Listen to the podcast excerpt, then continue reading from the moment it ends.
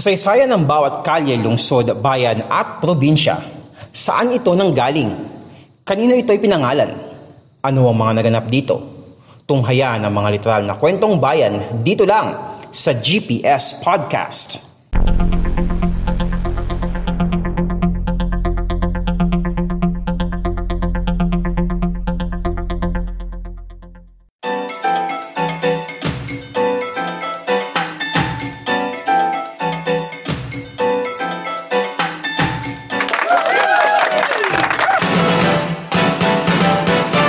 What's up mga kapodcast? Ito ang podcast show na literal na kwentong bayan, ang G P S Podcast. Ngayong buwan ng Marso, panibagong paglalakbay ang ating pag-uusapan dito sa G P S Podcast. At ang ating destinasyon ay sa bansang tinaguriang Land of the Rising Sun, ang bansang Japan. Kaya naman ang ating serye ngayong buwan ay pinamagatan nating Japan, Japan dito sa aming bayan. Sa tatlong episodes natin, ano-ano ang mga lugar sa Japan ang may pagkakahalintulad sa ilan sa mga lugar dito sa Pilipinas.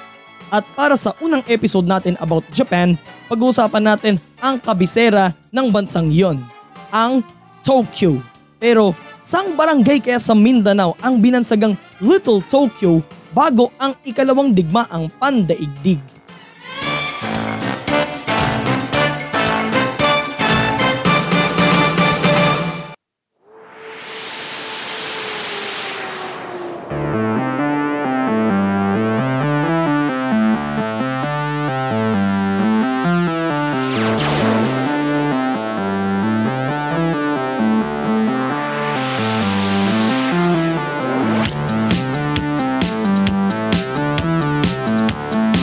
Enjoy nyo muna yung music.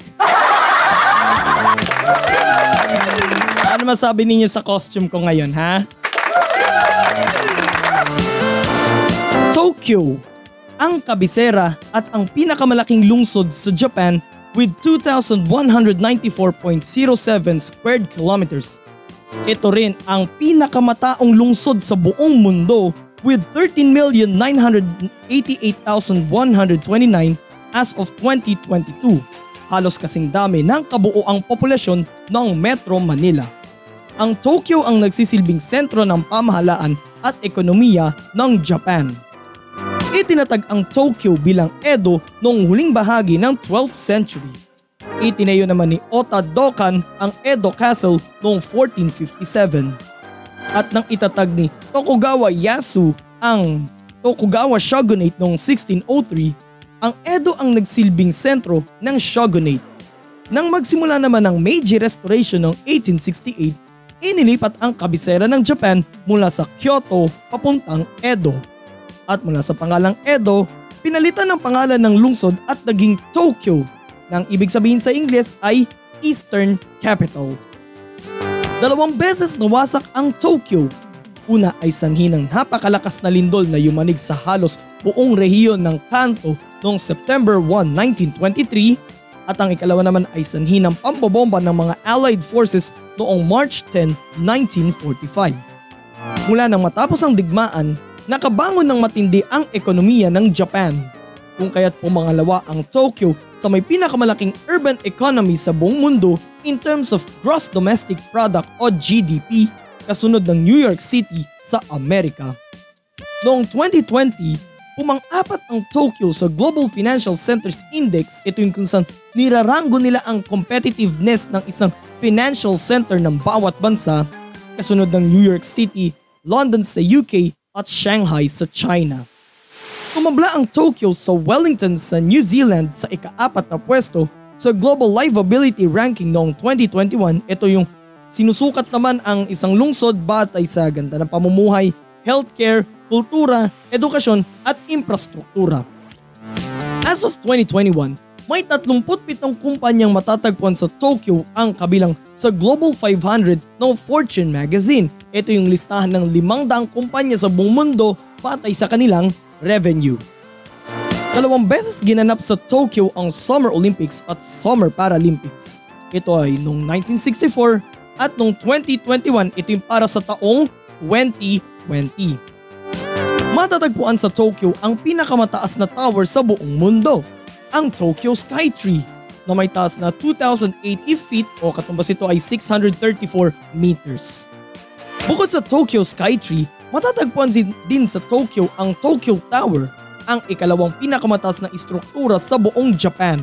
May taas naman itong one thousand ninety-three feet o katumbas ito ay three hundred thirty-three meters. Nasa Tokyo din ang Tokyo Metro Ginza Line, ang pinakamatandang underground metro line sa Silangang Asya na binuksan noong nineteen twenty-seven. Matatagpuan sa distrito ng Chiyoda ang Tokyo Imperial Palace kung saan nakatira ang emperador ng Japan.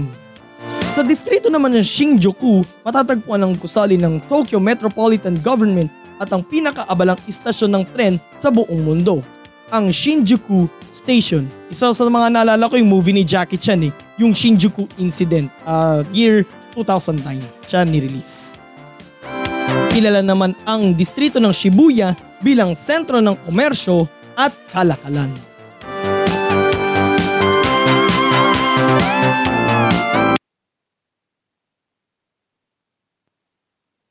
Pero may isang barangay naman sa Mindanao ang tinaguriang Little Tokyo bago pa ang ikalawang digmaang pandaigdig.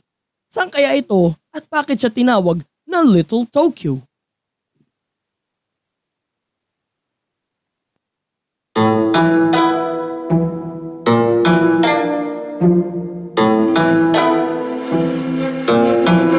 Bago pa ang ikalawang digmaang pandaigdig, maraming mga Hapon ang naninirahan noon sa barangay Mintal sa lungsod ng Davao. Sila ang may tuturing na pinaka-progresibong mga tao sa lungsod at that time ha.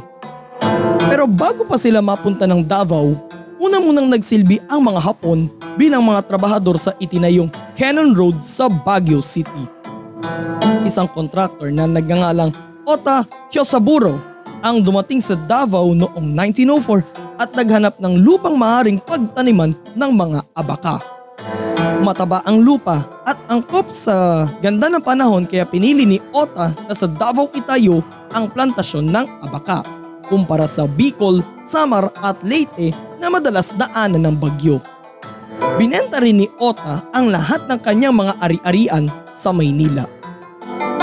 Nasa Maynila din ang iba, ang iba pang mga Hapon na nagtrabaho sa pagtayo ng Cannon Road sa Baguio at naghihintay na lang na, marepra- na marepatriate pabalik ng Japan. Subalit sa halip na umuwi na sila sa Japan, hinikayat sila ni Ota na sumama sa Davao at magtrabaho sa kanyang taniman ng abaka. Sinasabing ang lupang kinuha ng mga Hapon para pagtaniman ng abaka ay bahagi ng lupang pagmamayari ng mga bagobo na pinamumunuan ni Datu Intal na sinasabing pinagmulan daw ng pangalan ng barangay, ang barangay Mintal. Dito uh, itinatag ni Ota noong nineteen oh seven ang O T A Development Company, ang unang kumpanya at plantasyon ng abaka sa Pilipinas. Bukod sa plantasyon ng abaka, nakapagpatayo rin si Ota ng isang maliit na negosyo sa Davao. Ngunit ang kanyang plantasyon ng abaka ang naging daan para mahikayat ang kanyang mga kababayan sa Japan na magtrabaho at manirahan sa lungsod. Ayon sa tala, nasa labing isang libong mga Hapon ang, nagtatrab- ang nagtrabaho at nanirahan sa Davao, partikular sa bahagi ng barangay Mintal as of nineteen thirty-seven. Karamihan sa kanila ay nagmula sa bahagi ng Okinawa sa Japan.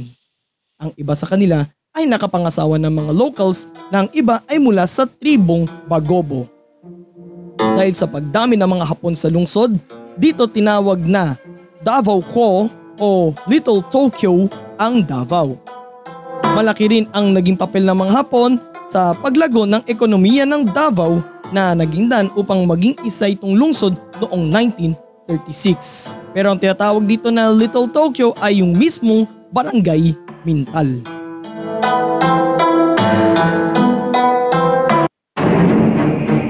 Subalit nat- nagtapos ang pamamayagpag ng mga Hapon sa barangay Mintal nang pumutok ang ikalawang digma ang pandaigdig. Sa pananakop ng kanilang hukbo ng mga Hapon, karamihan sa kanila ay namundok habang ang iba'y nagsilbi sa Japanese Imperial Army bilang mga interpreter ng mga sundalong Hapon. Kasi may mga Hapon na nun na marunong ng mag-Tagalog, marun or marunong na din mag-Bisaya. Katulad sa ibang bahagi ng Pilipinas, nakaranas din ng kalupitan ang mga taga Davao sa kamay ng mga sundalong Hapon.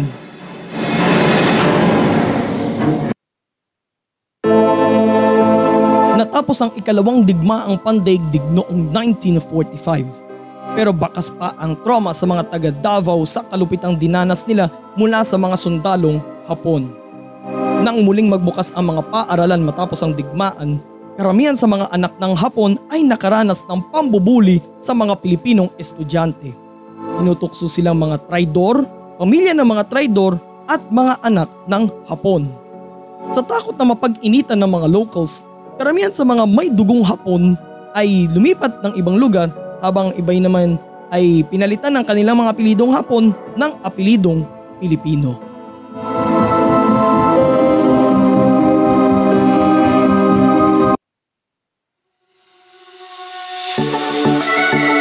Sa kasalukuyang panahon, halos wala ka nang makikitang bakas ng impluwensya ng mga Hapon sa barangay Mintal. Ang tanging magpapaalala na lang ng pagiging Little Tokyo ng Mintal ay ang obeliskong itinayo bilang pag-alala kay Ota Kiyosaburo na ngayon ay matatagpuan sa loob ng Mintal Elementary School at ang Japanese Cemetery sa loob ng Mintal Public Cemetery.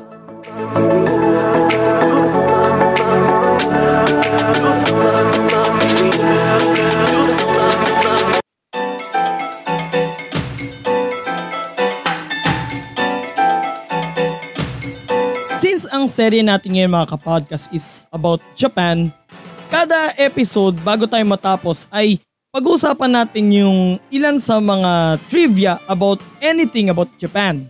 So ang una natin pag-uusapan ngayon ay about sa kanilang flag. Ang watawad ng Japan ay binubuo ng kulay puting background at kulay crimson na bilog sa gitna. Take note mga kapodcast, crimson, hindi pula. Opisyal na tinawag itong Nishoki nang ibig sabihin ay bandila ng araw. Pero karaniwang tinatawag ito ng mga Hapon na Hinomaru nang ibig sabihin naman ay kabilugan ng araw. Sapagkat geographically, nasa pinakadulong silang bahagi ng Asya ang Japan. Kaya naman sila ang unang sisikatan ng araw.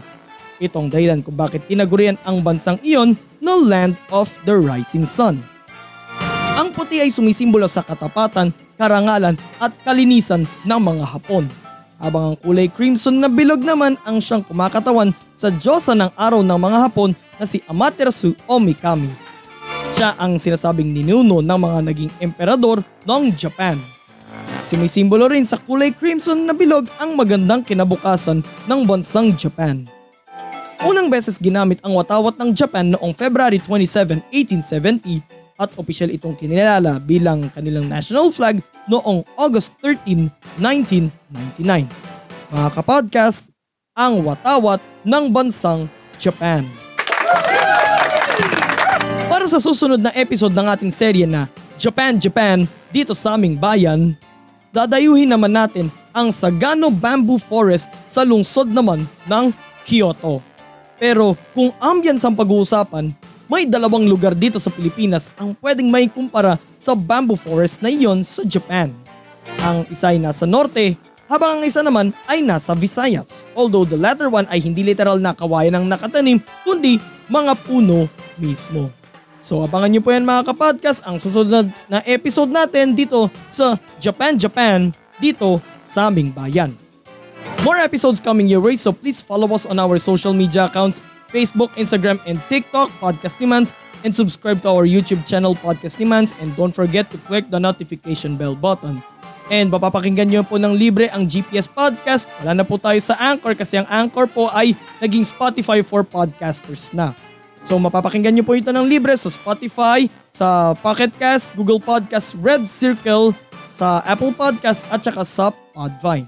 Ito po si Mans, at ito ang podcast show na literal na kwentong bayan, ang G P S Podcast. God bless everyone. God bless the Philippines. Purihin po ang Panginoon. Domo arigatou gozaimasu!